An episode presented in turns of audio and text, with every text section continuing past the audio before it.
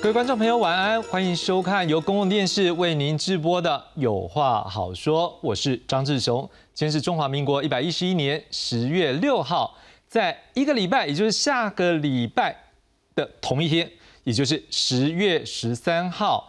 政府已经决定了，在那一天，我们的边境将要解封。这也代表说，不管是国外的人士入境来我们台湾旅游，或者是我们国人出国旅游之后要回来到我们的台湾的国境，都不用居家检疫，只要七天的自主防疫。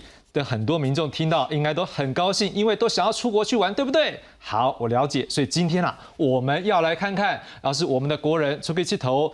出国旅游，还是说外国观光客来到台湾，这防疫规定，我们总是也要来了解看看，是不是还有一些需要注意或改善的地方。另外，我们国人出国的时候要怎么样做好防疫呢？或是怎么样得到比较高 CP 值的选择？今天也要说给大家知道。不过，另外有一点很重要，就是大家都出去玩，我们要怎么样争取国外的旅客来到台湾？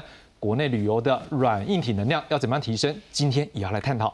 赶紧来介绍我们今天的来宾。第一位要介绍的是优质旅游发展协会理事长李奇月李老师，大家好，好，谢谢李老师。第二位要介绍是资深导游陈建清，大家好，小胖谢谢。第三位要介绍是静宜大学观光系副教授黄振聪黄老师，大家好，好，谢谢黄老师。最后要介绍的是他有双重身份，不过我们待会两个身份都会来好好介绍。就是第一位是。第一个身份是日本自助旅游中毒者版主林世璧。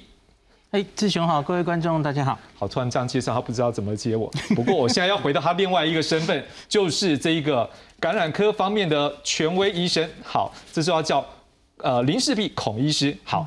那为什么要一开始要先提到？因为我们讲到说这个疫情的状况嘛，所以一开始我想要让观众也来看看我们现在的疫情。好，目前最新的疫情，今天的这个人数啊，呃，是 COVID-19 的确定病例，今天本土病例是四万六千四百二十三人，境外移入六十一人，死亡个案五十七人。呃，昨天呃。突然卡住，要怎么讲？孔医师、林世平，好，孔医师，请问一下，昨天好像是破五万嘛？哈，是的。是跟观众朋友先来介绍一下，说目前疫情的状况。那这张其实前几天抛出的图，我觉得蛮明显的，大家可以看一下，因为这个是每周每周的人数，给它全部算起来。是。那你可以看到，我们现在过去三周总数七天了哦，嗯，二十八万、二十七万、二十九万。这个是到十月一号为止。那本周我们看起来，刚刚主持人有说，星期三每周三都是最尖端，因为你前面有假日效应，然后假日没有通报的星期三最多，所以昨天破了五万哦，这是这一次里面我们单日新高。所以有人就不禁担心说，哎，前面好像还不是最高点啊，会不会这一周？甚至我们的高点会不会还没到了哦？那可是这个问题哈，那因为这个问题重要在于，我们其实是在大概两周之前，我们国家根据这个数字看起来决定，我们原本一直王必胜指挥官都说我们要过了高点，然后我们就准备开放了。可是现在你看起来开高点好像还没到，那会不会因此就阻碍了我们原本的这个开放的时程？那这几天王必胜都有在去跟大家说。我们大概不会改变的了哈，因为主要就是目前防疫啊，各国都一样了哦。那个主要这个疫情的高低与否，其实已经跟边境管制没有太大的关系了。你看，关边境管制每天大概都只有十几人，顶多一百个人哦。你可能每天本土四五万人，这种时候其实你的防疫的重点已经不是边境的松紧与否。那这个东西其实各国已经。大概这半年都证明给我我们看，然后很多欧美国家根本没有在锁边境，那所以我觉得我们大家也要有信心哈。那我们经过了这么久哈，大家都对这个病，不管是民众，不管是医疗，都撑得住这个所谓的虽然案例很多，可是多半都是轻症，那医院不会因此崩溃。我觉得我们就可以勇敢的走上这个与病毒共存的下一步。谢谢孔医师。接着我们要转换一个身份，来到林氏璧。请问一下，你现在有迫不及待想要出国旅游吗？哦，我不会，因为我刚出去过四十天。你这样讲，很多观众朋友会真的会有点 是不是，当然已经开始规划下一趟了哈。OK。那可是我觉得，我们今天当然会谈很多旅游的事情。可是我自己的身份多一个医生的身份，我还是想要提醒大家，现在是后疫情时代。嗯哼。大家当然都很喜欢、很想出去，可是你不要忘记，你可能要多做一点功课。好，那。一是我们待会再回来教大家做功课。好，因为很多人现在迫不及待想出去玩，我们赶快来看看大家到底多么的迫不及待。国境解封进入倒数计时，有联航六号早上推出日韩机票最低一千零一十元的优惠价格，开卖时间一到，上万名网友涌入抢票，网站马上被挤爆。毕竟长达两年的疫情无法出国，大家真的闷坏了。日本吧，那很期待边境开放吗？应该会吧，因为大部分的人都在台湾待蛮久了。不过，在开心准备出国的同时，旅游评保协会指出，各地团费比疫情前高出三到六成，机票和旅宿退订或改订的规则也变得更严格，一定要注意这些变动。以前可能会因为台风，可能会因为水灾，会因为下雪，现在多了一个可能会因为确诊，因为易染疫，然后你不去，最后还是回归到定型化契约书。而在出入境团旅的部分，观光局也颁布指引，里头提到，一旦旅客在国外确诊，旅行社必须提供协助以及安排食宿交通。而染疫的旅客自裁剪日起七天内不能搭机返台。当地如果有隔离政策，旅客必须自付隔离和医疗费用。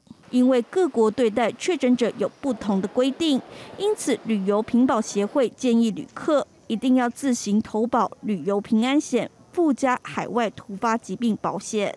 记者综合报道。好，根据我们自己有话好说，下午大概四点左右，在这个 IG 上面做了一个小小的民调。我们有一个很特别的数据，我们来看一下。好，各位，我们这样的一个民调呢，题目是下礼拜四，十月十三号，国门就开放喽。花粉们准备好要出国玩一波了吗？有一百三十五位我们的粉丝们回答，来我们看看排名第一的是，我还是先在国内玩就好，百分之六十七。排第二的是还没规划，不过我已经有打算要出国旅游喽，百分之二十七。最后的是百分之七，他说当然票都买好了，就等国门开了。好，我要先请问小胖导游，韦香米人都刚刚说今天这张准备出国，不过现在为什么只有百分之六十七人说我先留在国内看一下？第一件事情啊，就是我们现在目前的询问度很高。那很很高的情况之下，会有个现在是，我先看，先观望，到底现在我们的入出境的那个所谓的政策，跟跟这可能我要去的国家的防疫政策是不是一样？像我们澳伦一些规范出来，会有个像，哎，我机票现在比较贵，那我这样机票贵的情况之下，航班的需求量需求量大，航班少的时候会有个这样，哎，我供给量少，我票价一定高，那票价高，我可以缓一缓。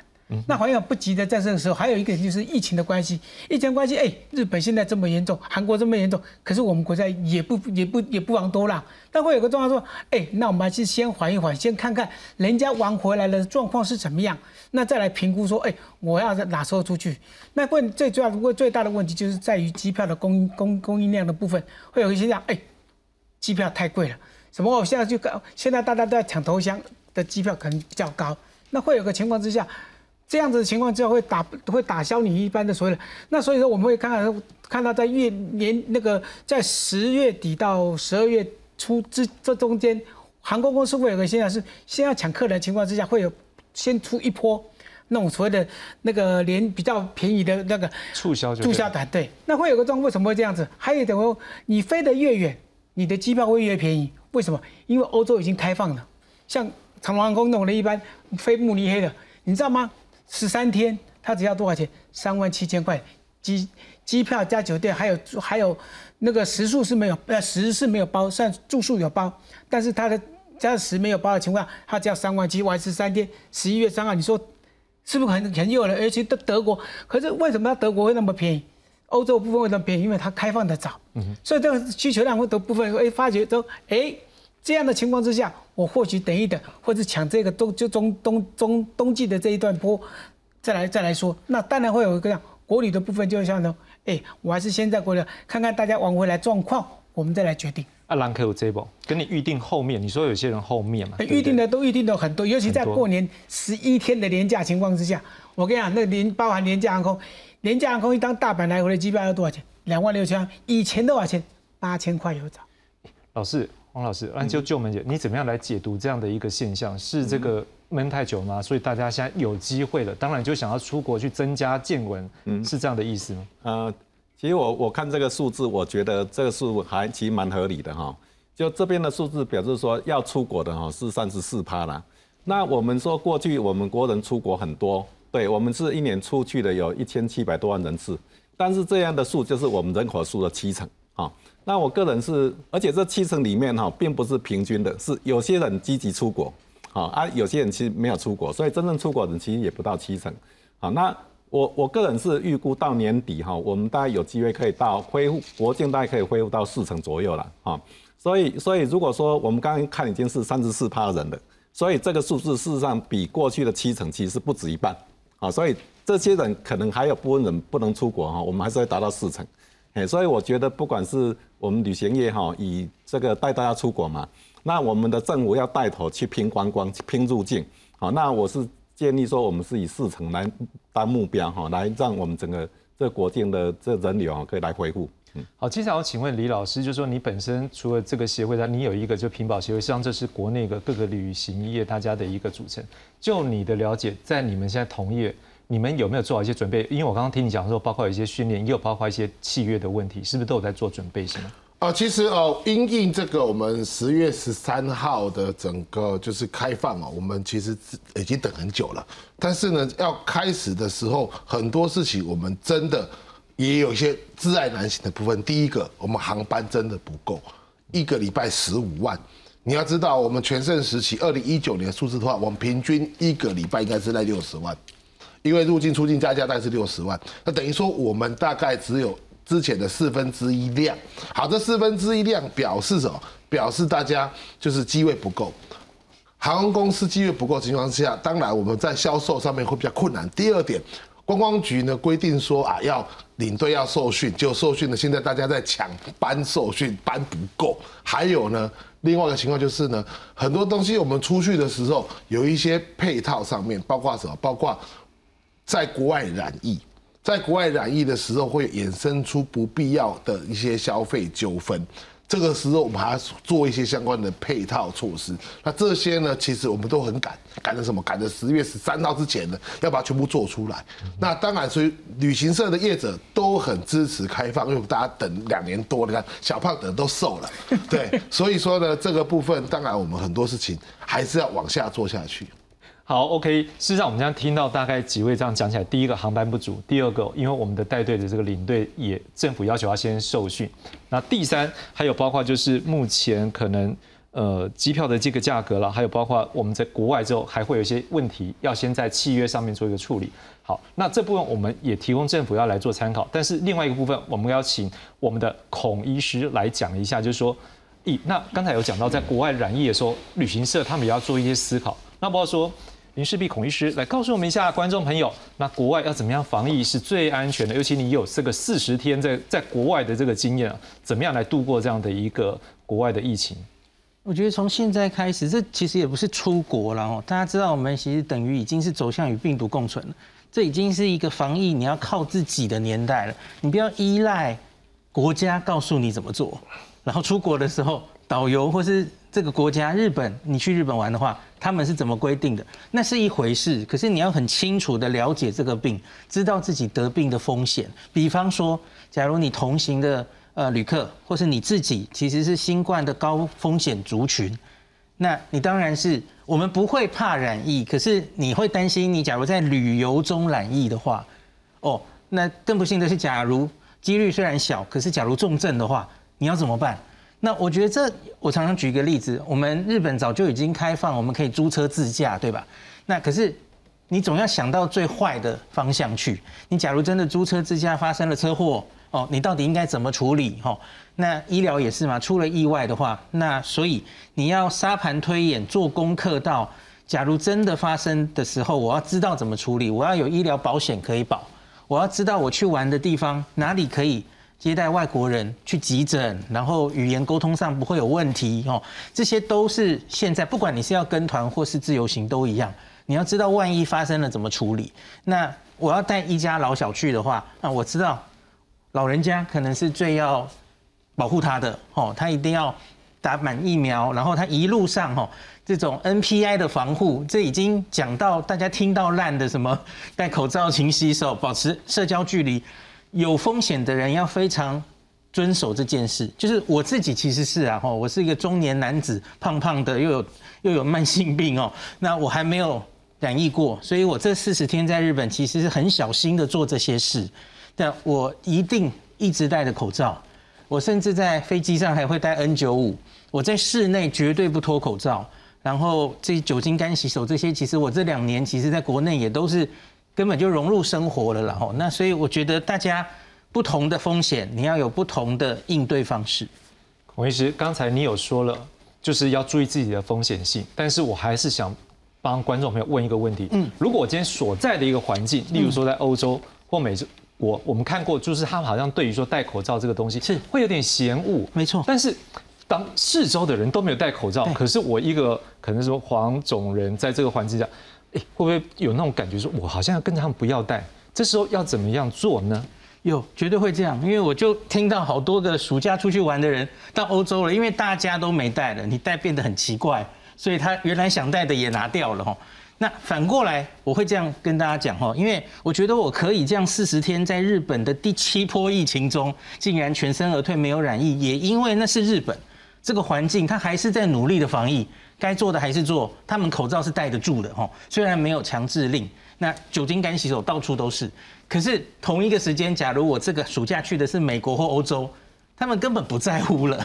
那他们也这这有一部分其实就是一种公民道德。然后你你有呼吸道症状的时候，你就待在家里，或者你不要去传给别人。我觉得很多欧美人大概就没有这样的观念了。所以你再怎么做，我觉得你去玩，然后去外面外食这么久，大概还是难以避免被染疫。那高风险的人，我觉得你就不要在乎大家的眼光。你想出去，可是我建议你口罩还是尽量戴着。好，谢谢医师的建议，安全最重要，提供给观众朋友参考。来，接着我们要问小胖老师，就我们，你已经做好一些准备吗？或者是以后如果真的带团出去的时候，你们在旅行业来讲，有没有做好一些准备？那其实哦，像我们都会在事前。就宣就要宣导了，嗯，那宣导个人的防疫的观念一个跟跟这措施，那像现现在有个现象是说，像我们的经经那个 CDC 的说，哎，你出去带团的时候，你必须告诉客人的一些重要性。那是是哎，客人一旦染疫了，那你要要染疫的时候七天才才能回国，那客人一定会想啊，那我们就讲说，哦，那你一定要这个个人保护卫生，那或者问题他确诊了。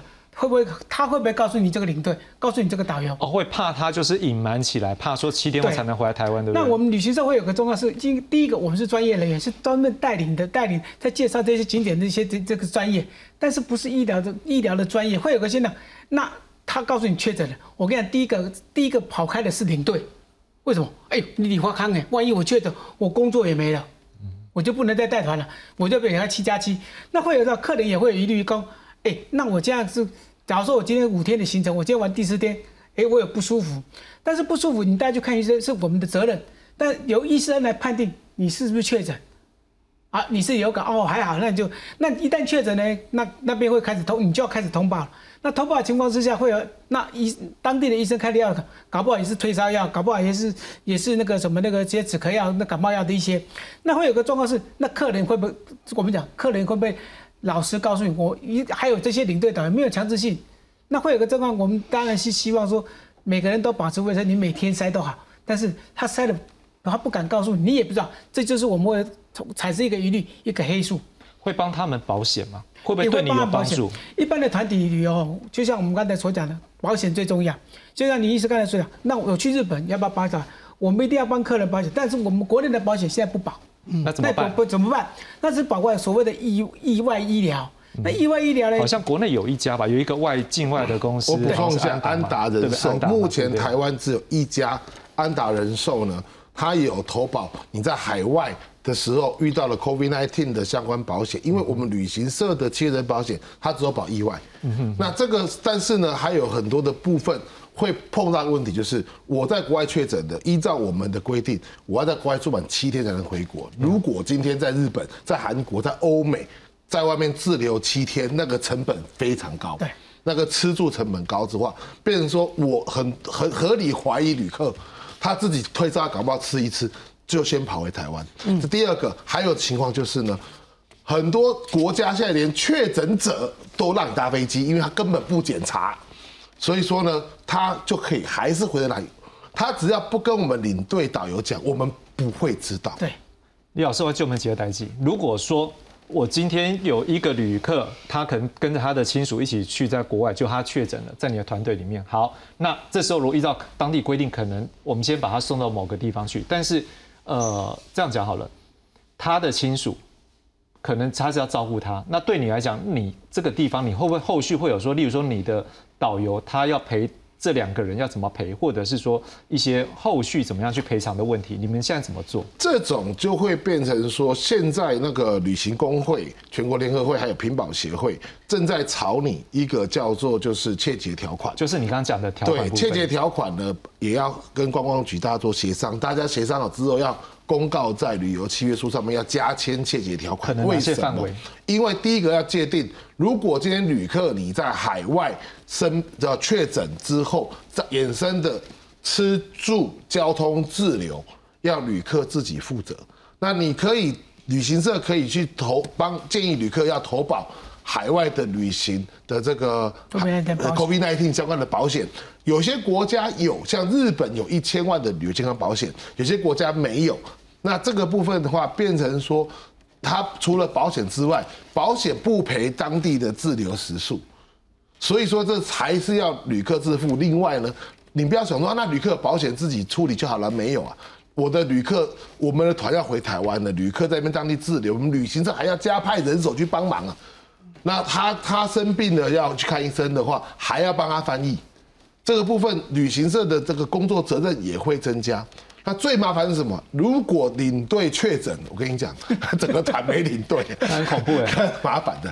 所以说呢，这个部分来讲，当然这个切结条款，目前来讲要先做，不然可能一领队在外面不知道该怎么做。在另外呢，除了这之外，还有就是我们的就是回来台湾呃外，如果是外国人来台的话呢，确诊的话呢更麻烦，因为安达人寿呢只保他们出国，外国人不保。所以都，还要叫外还要叫外国人在国外先买好再来。黄老师，这怎么办？现在光想到要出国，就只剩下一家。然后我们也想要，不是说只有我们出去啊，我们也想要拉观光旅客来啊，不然我们的饭店业、我们的旅游业也是很痛苦。那现在保险这个问题，你觉得有没有什么样的建议？呃，就现在索性说，现在是有一家愿意保这个旅平险了哈。当然，我我想应该是呃政府啊，我们是建议说政府应该要更积极哈来出面。啊，来协调这个相关的这个保险业者哈，能有更多选择哈，这样应该对大家要来出国是会比较放心一点。嗯，好，接着我们要开始要进入到就是说，那我们如果出国，我们可能要做什么样的选择？其实这时候我们要邀请到是我们今天晚上这个自助旅游的全国代表 林世璧先生。你现在如果要出国旅游，你会怎么样来做选择？你可能会注意哪些方向来思考，决定你未来的那个旅游的景点或者是旅程？我先说那个 主持人问我这个问题，其实是白问的，因为我的世界只有日本哦。那可是当然，我我试着帮大家想，我觉得一定是要考虑，呃呃，有很多东西考虑。去各国的机票，其实现在涨的幅度，还有那个班次恢复的程度，其实不一。那第二个当然就是这几年汇率变动很大，很多亚币大幅的这个贬值。哈，那我们台币，我最关心的日本其实是降到了一个。应该是几十年来的新低啊，哦，那所以降到零点二二以下，所以这个时候汇率非常划算。那我们知道这大概一年左右，整个世界面临通货膨胀的问题，哦，那其实物价都有在上升，所以你在考虑哦，这个疫情前哦，那去那里有些地方你也许原来印象中去那里玩很划算，那可是现在去的话，其实因为物价有上升，币值有变动，所以你可能要考虑一些这些东西。那我觉得整趟旅程啦，吼。会花你最大的预算，我想就是机票，机票是最重要的哈，所以我觉得大家不妨先考虑，你你有这个打算，你就先查查看大概机票现在落在什么范围，我觉得这样比较容易抓预算。好，谢谢林世璧帮我们分析的哦。从机票刚才一开始，小胖这边就说现在机票在涨了，好，但是。孔医师也告诉我们说，哎，大家要注意看看，说可能这个房价的一个变化，当然还有一个就是通货膨胀。不过最最重要的还是一个东西，就是目前的汇率。我们来看一下这段时间的汇率的变化。好，我们来又做一个对比。我们有两个时间点，一个是目前二零二二年十月跟大约是两啊三年前，二零一九十月，我们来做一个对比，我们发现美金的部分呢，诶是上涨的，也就是说，原本我要买一块美金是三十块点八七元台币，现在要花到三十一块点。呃，三十一块半，诶，所以说现在买美金可能比较不划算。但是我们看到哦，换欧元从三十三块九九到三十一块一七，诶，现在买欧元，诶，吼吼。然后英镑呢，三十八点一七，现在是三十五点六零，诶，也很划算。日币可能是掉最多了，零点二八三一到变成零点二一八零，好，所以日本变得大家可能会觉得说，这是这一波应该可以去的哦。然后韩元呢是零点零二五九到零点零二二四。我想请问小胖老师，就我们解，现在你不能是不是熊尾后最好的划算的地方，还是说你还有其他更好的推荐方向？哎，其实我们在讲说，刚才讲到汇率的问题，嗯，那因为各国都在通都有通货膨胀的状状况，那日本呢，我们讲它的所谓的所谓的吃，好，它还还有它的住，它有游览车都会涨，那涨幅大概多少到到十五趴到二十趴，甚至最多的到三十趴。那会有个这样这样子的和整合下来的团费，差不多我们讲都大概在二十五趴左右。那二十五趴，这上看看，我们刚才看到我们的汇率从二十零点二八掉到零点二一几。那这样的情况之下，你会觉得哎，发觉它没有什么涨，甚至说我们那时候去日本的那时候他他们的消费税只有八趴，现在增加到十趴，听起来好像很贵。可是这个因为涨幅的关系，它的涨幅的关系又被你的汇率给拉下来。可我们在比较的时候会发觉，哎，团费那个。扣除机票以外，它的团费其实涨幅不大，然后还可以接受。我三年波出去啊，让我涨一个一个一个一瓶一瓶矿泉水涨个二十块日币，可不可以接受？可以，一定没问题。那现在会有一个现象是，啊，我的我的机票怎么降不下来的情况之下，哎，我就要开开始要考虑了。那是不是还有其他国家可以考量？说，哎，是不是可以有一个更划算的部分？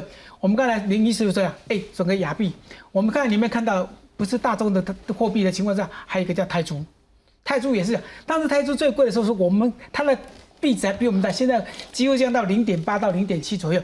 那相对于说，泰国也是一个靠观光旅游的一个国家，它有百分之七十都靠的国民所得收入都是靠所谓的旅游。那你想想看，会有个这样，像我现在去曼谷的时候，他们这两年很厉害哦，在泰国我们看到它的疫情遭相当严重，但是它它它的观光部分，真的这所谓的那个修正的部分，甚至于说改造或者说加增建的一些所谓饭店，都是星级以上的。像我以前啊，去到那个时候周那个时候那个东方酒店，应该是在曼谷数一数二，现在已经排到末班末班，因为新兴的饭店一直起来，设备一直在改，那价钱有没有变？没变。所以说，我们算一算，有几个国家，你可以说，哎，不止不仅仅说是韩国、日本，你可以考虑到第二个国家，哎，东南亚的曼谷。那假如说你像刚才我们所讲，你假如飞更远的话，哎，欧元也掉的掉的很多啊。哎，现在刚好冬天是啊是欧洲的冬季，欧洲的冬季它也是旅游的淡季，欧洲人开始怕冷就跑往那边跑。哎，我要去滑雪，我要去看，欧洲到处都是雪。那你可以赏雪景，因为我们一年看不到几次的雪景。那这样情况之下，你往欧洲线跑。它目的，它的它的那个所谓的团费一样一样会降下来，甚至于我们现在看到市场上面看到到纽澳的跨年的那个所谓的烟火，十月二十九号出发才六万多块，以前要八万到十万。那你说你想想看，这个其中会不会差很多？往这些地方跑，它什么淡季？因为它开放也比较早，比较容易接触的情况之下，这团费当然慢慢的从以前的高点空，现在开始慢慢趋于稳定了。那亚洲的部分是旅游刚刚起来，那现在这个都一定在高点。但是我预计在明年的三四月份会趋于一个平淡。好，那小胖有他推荐的大概这样这几个国家，我想问一下李老师，你有没有一个推荐的方向？例如前三名，你会推荐去哪边玩最有 CP 值又划算？我想哈，应该这样讲，还是说我们一个比较可行性的，我们台湾人出国大概前三名的目的地了哈。当然，日本、韩国还有东南亚，大概这三个比较近，因为飞机大概四个钟头，是我们最常跑的。那我们就大概来看日本好了。日本现在目前是大红炸子鸡，可日本呢？如果说你今天你去日本的乡下，日本的乡下其实他们的国旅早就爆发了，日本国旅把乡下的旅馆民宿全部塞满了。可是日本大都市的旅馆才刚刚开始要慢慢涨，为什么呢？因为日本他们呢十月十一号才开放国门，就像是我们的台湾花东垦丁那个房间早就贵的要死，可是你看西门町，西门町现在还很便宜，为什么？因为外国人还没进来，要十月十三号我们开国门，外国人进来之后，西门町起涨呢，也是十月十三号以后。那所以呢，如果你是要去日本的话，那就是你挑大都市会比较省。第一点，第二点，挑航旅行社挑行程要挑什么包机行程。包机行程呢，旅行社它是包机，所以它的供应价格稳定，不会一直好像一日三次。如果是你是订廉价航空或是订一般的机票的话，它是浮动费率呢，你会跨个偶利，你在那边它出力。所以说这个时候来讲，挑包机行程。那再来就是呢，你在当地的旅游来讲，其实呢，是不是要跟团？那就要看。如果是大都市，我建议可以不用跟团，你也可以走自由行，因为走自由行会发现好像价格还蛮亲民的。对。那这个部分就是你可以去自己的去聪明的去比较。那如果说你觉得啊，我真的是很懒，我就是想跟着团走就好，而且跟团安心，因为现在外面疫情还那么严重，刚开放而已，状况不明之下，找个团跟的话呢，那还有哪些地方？东南亚的旅行团就可以考虑了，因为东南亚他们现当地的涨幅没那么高，那机票很多是包机行程，你会发现配一配置哇，像新加坡，新加坡很早就已经开放国门了，所以它的那个飞机加当地的旅费就会相对就便宜很多。呃，你也是屏保协会的一员嘛，对不对？是。根据你的屏保协会有提供一份资料，我们来看一下这份资料。这份资料是说啊，这个目前出国的旅游的团费啊。大涨，然后这中华民国旅行业品质保障协会他们就做了一个分析。我们先看到的是涨幅最大，看起来就是韩国百分之六十，原因因为机票的涨幅大约是百分之三十到五十，而日本呢涨幅大约是百分之五十，原因是因为有些地区的机票是疫情前的两倍。像刚小胖也有讲了，呃呃，刚才也是啊，李老师有讲，有些这个乡村的这一个饭店，可能它的价钱原本就。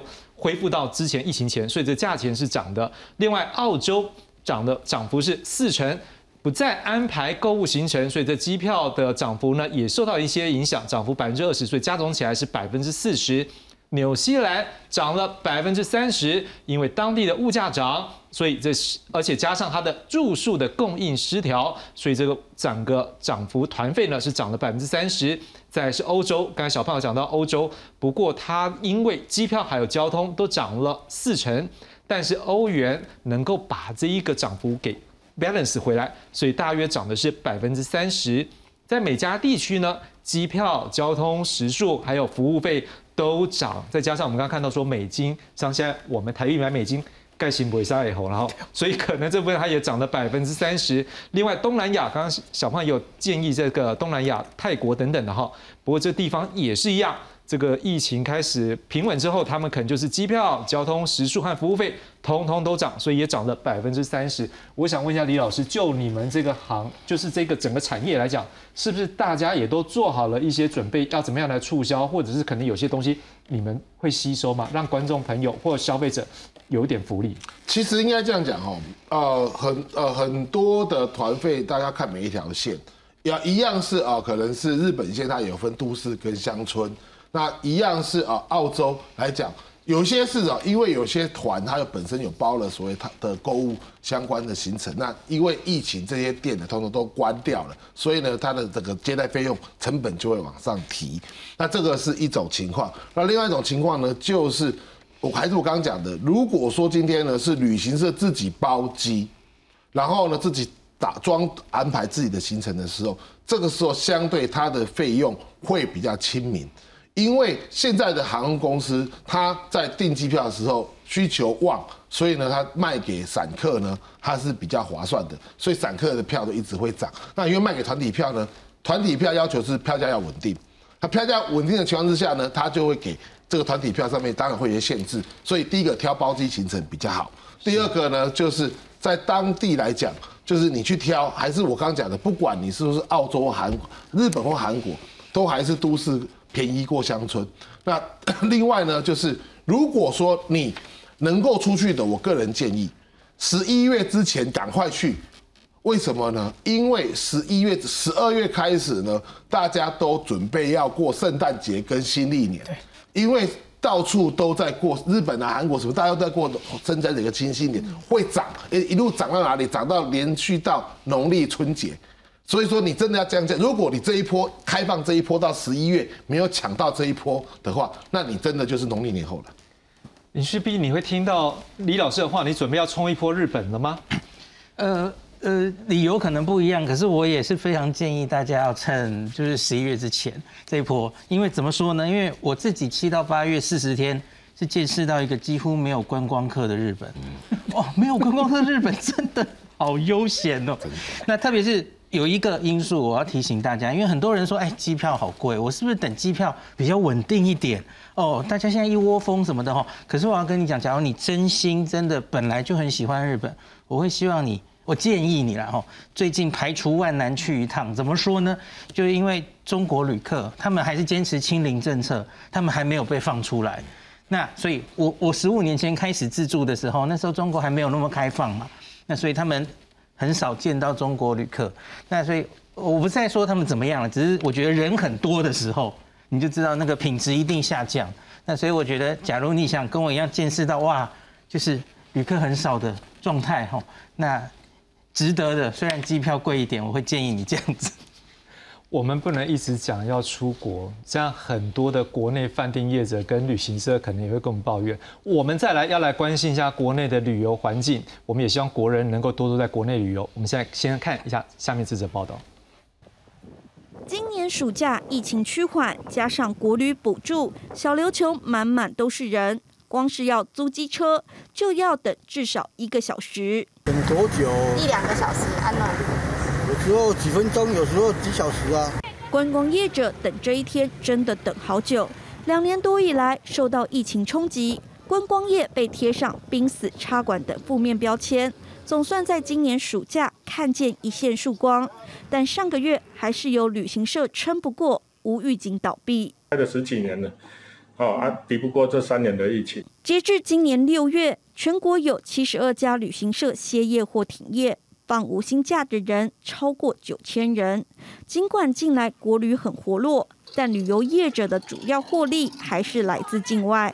因此，九月底行政院宣布将在十月十三号开国门，对业者来说是好消息。政府通知零假期，且就是我做好防疫措施的话，我觉得相信旅游的一个成成长的一个幅度大概会成长百分之三十左右。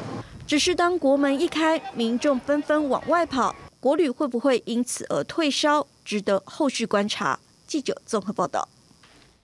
黄老师，我们大家很多的国内业者开始在担心了，如果大家都出去玩了，那谁留在国内旅游呢？嗯，你怎么样看？OK，好，那呃，我想如果就是国境开放的话，哈，其实我们大概就会回到三年前的状况。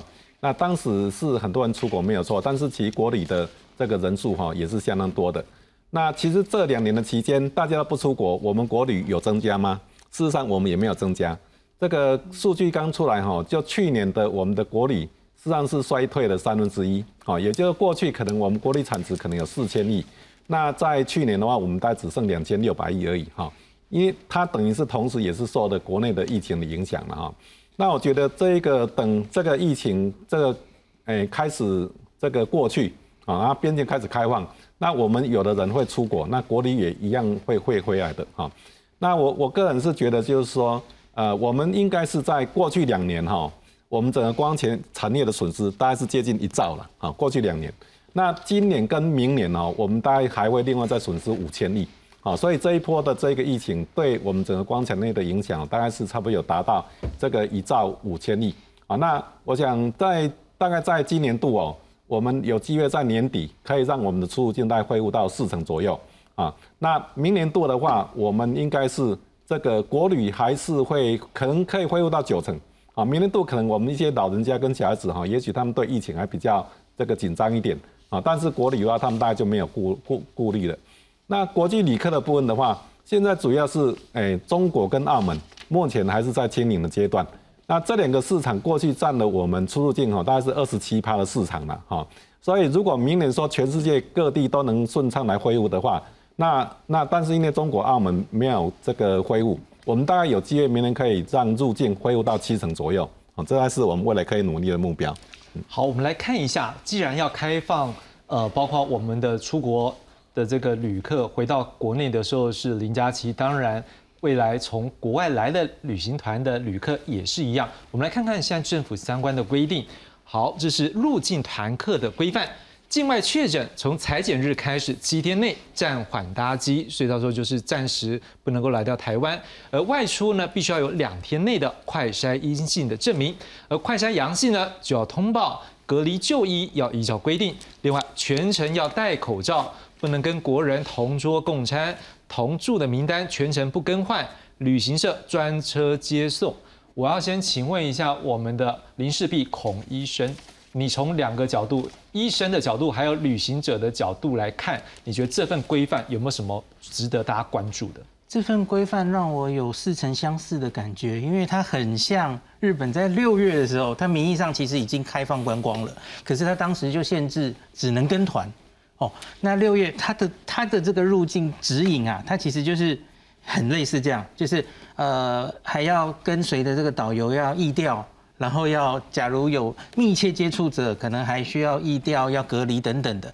然后它有很多备注，我们刚刚其实也稍有稍微有谈到，就是你出团前，在原来那个国家，你就要跟旅客说明清楚，你可能因为哦来台湾玩哦，去日本玩，然后你你会衍生出一些隔离啊治疗的费用，这个你要自费哦等等的这些东西哈。然后全程要戴口罩，日本当时就是这样规定的。然后呢？接接下来，日本七月、八月哈有数字出来了哈。日本观光厅说，整个七月观光名义进日本的人七千人，八月一万出头人，完全没有达到他们想要的的目标哦。因为外国人他们现在出去玩，他们有太多国家的选择，这些国家没有在硬性规定这个要戴口罩，然后防疫规定没有那么严格哦，所以。我其实会看到这个规范，我会有点担心，就是台湾现在哎还在一确诊哦，那要七天隔离哦，你等于是整个旅程就废掉了哈。那假如跟团，我们我知道我们的目标可能是争取日本人来哦，日本人来，可是我其实会有点担心，那有多少日本朋友会想来玩？特别是我们刚刚汇率讨论的很开心哦，可是你你不要忘记了，反过来日本人觉得现在去台湾好贵啊，对，所以我觉得这些其实所有的配套我们都要。考虑清楚，是刚才这个呃黄老师有提到说，事实上这两年因为疫情的关系，实际上来到台湾的旅客人数大为减少。我们来看看到底少了多少。这个图放出来，你就一眼就看得到。来，我们来看一下这张图，各位观众朋友，你有看到左边这个是过去没有疫情的时候，是一个相当稳定的。好，到了右边一百零八年之后快速下降，到了一百一十年，我都不知道这要打几折了。这折线图根本就是一个骨折的现象。小陈啊，不，那个小胖老师，嗯，哇，救能姐，你以前是做这个外国旅行团来到台湾的部分，对，也做，对。好啊，这个数字会让你感同身受到，会有有那种感觉吗？就是真的人数少到这么多吗？呃，其实从二零一八年哦，会有到我们之前所谓的国那个国旅的大宗大宗的客人是哪里？中国大陆从二零一八年开始，大陆他开始紧缩他们陆客来他来到台湾的台湾的数量，那时候开始慢慢下，后来碰到二零一九，砰，整个直接跨到底。那这个情况之下，会每有有些的所谓的旅宿业者啊，或是民宿啊，或是说那些所谓的那个所谓的呃免免税店啊，一些购买商品的都突然生意没有了。那我们国我们反观过来说，那后疫情时期我们要怎么样去把这些客人拉回来？我们刚才除了黄老师讲的，哎，中国大陆跟澳门还没有进来情况之下，这些人怎么去的？第一个，我们看到我们的国我们国境的旅游会有个现象，外国人来到台湾，第一件事情什么样的人最多？日本客人、韩国客人，还有马来东南那马来西亚的客人。那马来西亚客人来是因为有个现象，是因为他语言会通。他可以待的时间比较久，可是呢，我们东东北亚的客人会有个，他们来的时间很短，四天五天。尤其韩国客人说啊，我们台湾最美丽的是花莲，你知道花莲是早上坐火车来，下午就坐火车回台北了，都没有在那边住，不会，就是会住在台北。他们有些刚才那个曲老师说的，会把台北的那些所谓现在一些所谓五星级的饭店啊。现在他们我们在国旅的国旅爆发时候，他们这些台北这些五星级饭店完完全全没有赚到，没有占到任何好处，而且一直在经营在亏本的。那因为他每次希望外国人进来，因为外国人都都把把目标锁在台北，那反而是说这些要吸引这些日本客人，会有个状况是，那我这边的景点怎么样去处理？可是他们时间短。那欧美客人，你告诉我，就像我们说讲，你全程要戴口罩，欧美客人都拍谁？我给你收在俺们这，干脆就戴完啦，就会有这种状况发生。所以你觉得戴口罩恐怕是你最难克服的，对不对？对，而且会有个状况，就像说我们那个 CDC 讲说，哦，外国客人万一你去来到台湾染疫了，那你的医疗费用是由我们国家来负责。好，因为它是法法定传。但我们公安局会有讲说。啊，对不起哦，你染疫了，你就自己自己要自行，旅客要自行负责。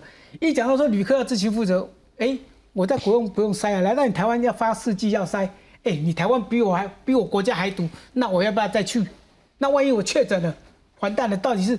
当然我们讲讲说啊，CDC 凌驾于那个公安局，那按照你你你的费用是由你医疗费用是由我们国家来出支出。但是呢，你全程戴口罩，你还要快筛，快筛你要待在七天。我跟你讲，光这个告诉客人说啊，台湾现在的防疫规定是这样子，我跟你旅客至少减一半以上。我想刚刚因为小胖有提到说 CDC 还有观光局的部分，这部分因为我们还没有很明确的去确认。不过我想，如果说这中间可能不是这样的话，也代表可能一件事就是说业者部分还没有得到很确切的一个资讯，这也是值得政府去思考的部分。不过另外一部分，我想请问一下李老师，如果说像小胖假设是代表一个基层的业者，他现在对于这个未来这个外国旅客来到台湾的旅游，他有一些已经有些顾虑了。正在你们旅行同业的这一个，你们有一些协会的话，你们怎么样去建议政府来做一些协助，或者是你们有没有已经做了一些规划？其实应该这样讲哦，呃，这次 CDC 它有它的一些相关规范，那我。这过程谈判过程当中，其实观光局很努力的把一些条条框框都删掉了。但是呢，CDC 还有是有它的一些，我我个人觉得 CDC 莫名其妙的坚持啊。什么叫莫名其妙的坚持？就是呢，那个那两那个，其实他已经算是很柔性的坚持了。怎么说呢？快筛阴，好，要要快筛，就是快筛是一个很柔性的坚持。那要通报快筛阳要通报，这个也是很合理。那你说你要隔离就医依规定，最重要的是呢？旅入境旅客要被拉去检疫所检疫，或者是要拉去检疫所隔离，或是防疫加强型防疫旅馆，啊，七天，那这条钱呢是我们政府买单，那这个部分其实呢，我觉我觉得大可不必，为什么？因为我们在国外染疫啊，我们也是自己付啊，为什么要帮他们付？对不对？这个其实我们不用那么佛心，这第一点。第二点呢，那不可以与国人同桌。其实你看乍看之下。在一般正常团都还好，因为重住名单不更换，在正常团都还好。但是呢，商贸团来这边做交流的，但很难呐。再来，但我但是我们比日本好一点在哪里？我们十月十号开国门呢，我们是连自由行也开，我们不是说只有开日本的开，其实真正开国门是十月十一号。日本十月十号之前是开的小型旅行团，啊，我在日本。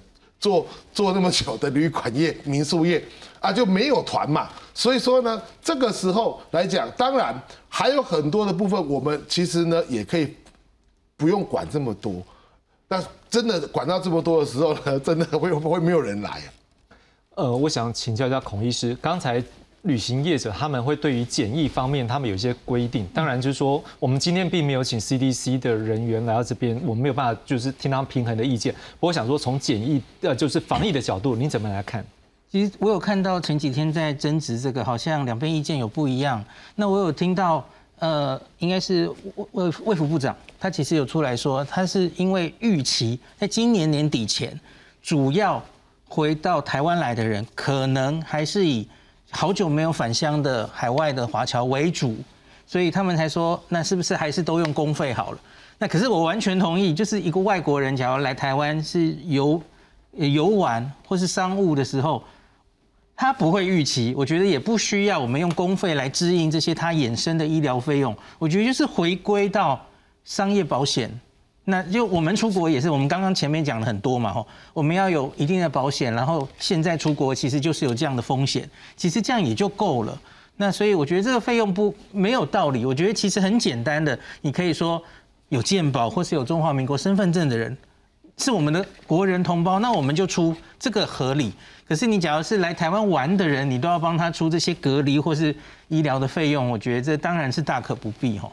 好，我想这些相关的防疫规定，我们也提供给政府部门来做参考。当然，呃，政府可能他自己思考模式，但是各界的意见，我们也提供他在做最后的一个讨论。不过，除了外国旅客来帮忙拼国内的观光，让台湾人买嘎吉比亚，所以明天开始应该想说，从礼拜六开始就是一个国。近日的三天连续假期，有些民众我知道，从今天晚上开始放假，明天连着下去四天。所以当然我们要来介绍一下，根据观光局所统计出来的去年人最多的国内十大景点。好，我们从观光局的资料看到，二零二一年统计资料显示，这人次参观人次最多的第一名是九百二十八点六万的。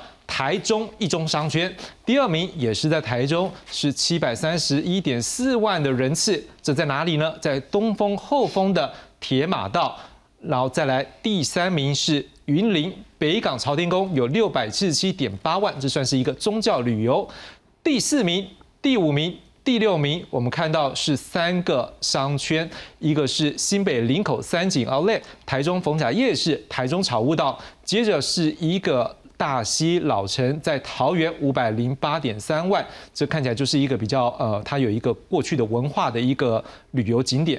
接着的地方呃，台中力宝乐园四百九十九点六万，台北的松山文创有四百二十八点二万，新竹渔港这是一个渔港文化吗，它是四百一十二点六万，前十名所有。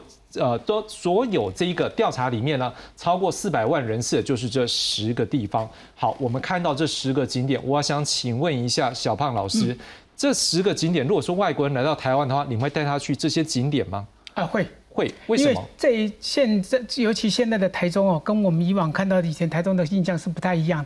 尤其在草悟道，甚至说我们在这个东东市东市那个自自行车道，还有全程有十二公里。你知道那感觉是因为他把铁道改成所谓自由车道之后，它是绿意盎然。你知道，在八月份这种天气，将近三将近三十将近四十度的温度，你在那边骑车骑脚踏车只有三十一二度而已。你找到现在去，你还没穿着外套去骑脚踏车，你会发觉，哎呦，进真的进入冬天会冷呢。而且它第一个，它人数不是那么很多，加加上现在台中的米其林，尤其这些，呃，台中一些现在规划，我们讲说，我们讲说在台北是看到是夜市。那在台中你看到的那是所谓的夜市的部分，都变成商圈的模式，它不是小小那个区块，是整片的。你会发觉，尤其像太平啊那些东西，你会发觉，哎，米其林也在台中有很多。但是尤其像太平那种所谓的那种那种那个商商圈呢，它不是像我们说，哎，今天来今天来排夜市，今天明天就就换一家，它是永远的店家在那边，它就有整体的规划。那你回来之后，台中哎，真的不一样。甚至台中还有一些所谓的专门做雨伞的。看起来像百货公司，从一支雨伞 一百九十九块到上上十万块的雨伞都有，可是他就告诉你，这雨伞的 DIY 就在这边可以做到。所以说，你看在台中的部分，我们会讲到，而且哦，台中是看我们台湾的正中心，不管北边的去东部，时间我在当天都可以来回。南部上来台北也是一样。那你今天打说，我今天台北到高雄去的。到垦丁去，你至少花两天一夜，至少三天两夜，你才会。那玩东部就更更更更不更不用不在话下，至少三天两三天两夜，你还发觉，哎，好像问问导游，台湾说大不大，说小算起来也不小，所以你要玩起来，你你会玩起来说，哎，像以前的我跟你讲，像泰鲁格国家公园，我在疫情这两年期间走不下三十次，那以前的人都说，哎，都走过了，那那没有多大的景点改变情况之下，哎，我去过一次就好了。像以前排三月春要排队，现在三月春不用排，三月吊桥不用排队情况之下，那客人会有个叫，哎，我来过呢，我换几条啊，换几条啊。那现在的旅游模式又改变了一个状况，不是说我们以前的大景点，我什么彰化八卦山，你搞，哎，有没有人会去？现在不是都看那网络，哦，IG，哦，那网红去那边拍个照片，好漂亮，一个海边一根棍子，你知道吗？大家排队就排那根棍子，就很厉害。就一定要要求这种方式，都像我们这些导游领队就开始在想办法。哎，这些网红的景点，我怎么样去经营它？怎么样把它的行程排在里面？那现在的旅游景点变成这样，变得我们台湾其实小，但是有很多很好的方式可以走。好，我想问一下这个李老师，如果站在这样子一个，刚刚小胖这样讲起来，我听到大概有几个。第一个，它有深度，不管是文化或者是故事。第二个可能就是它的交通便利性，因为时间就是金钱。你觉得还有哪些部分也是现在台湾慢慢走向要吸引外国人来到台湾观光，我们也要去注意的？其实，如果是吸引外国人的来讲的话，我觉得应该是要让他们把我们的一些啊，最近我们这三年来呃做所做的努力，要把它包括我们这三年在其实很多地方都转型，做很多所谓的体验行程，而且台湾因为国旅大爆发，开发出很多以前你不会去玩的地方。你去看很多的山地部落，去看很多的客庄，这些地方以前没有被国旅重视到。再来呢，我们这三年呢也有一个趋势，就是呢从大型的巴士 tour 啊游览车四十个人，大家上车开始唱卡拉 OK，这种团呢将来会有另外一种团会抬头，叫做什么小包车旅行，九人坐小包车。为什么？因为疫情期间，大家呢开始觉得说，全部关在游览车里面，哇，这么多人挤在里面，我会害怕。那亲朋好友呢，就是外国人，可能一团四个、六个，一台九人座，司机带着，然后可能外国人的话，可以再配个导游，让他们去到一些用小车呢，就可以去到台湾很多。大游览车不会去的景点，很多的山地部落，很多的客庄，很多的休闲农业区、渔业区，这些都是可以看到当地生产生活生态的好地方。那这些的行程呢，要透透过什么？透过现在要做的就是观光局赶快组织业者组成宣传台湾队，赶快。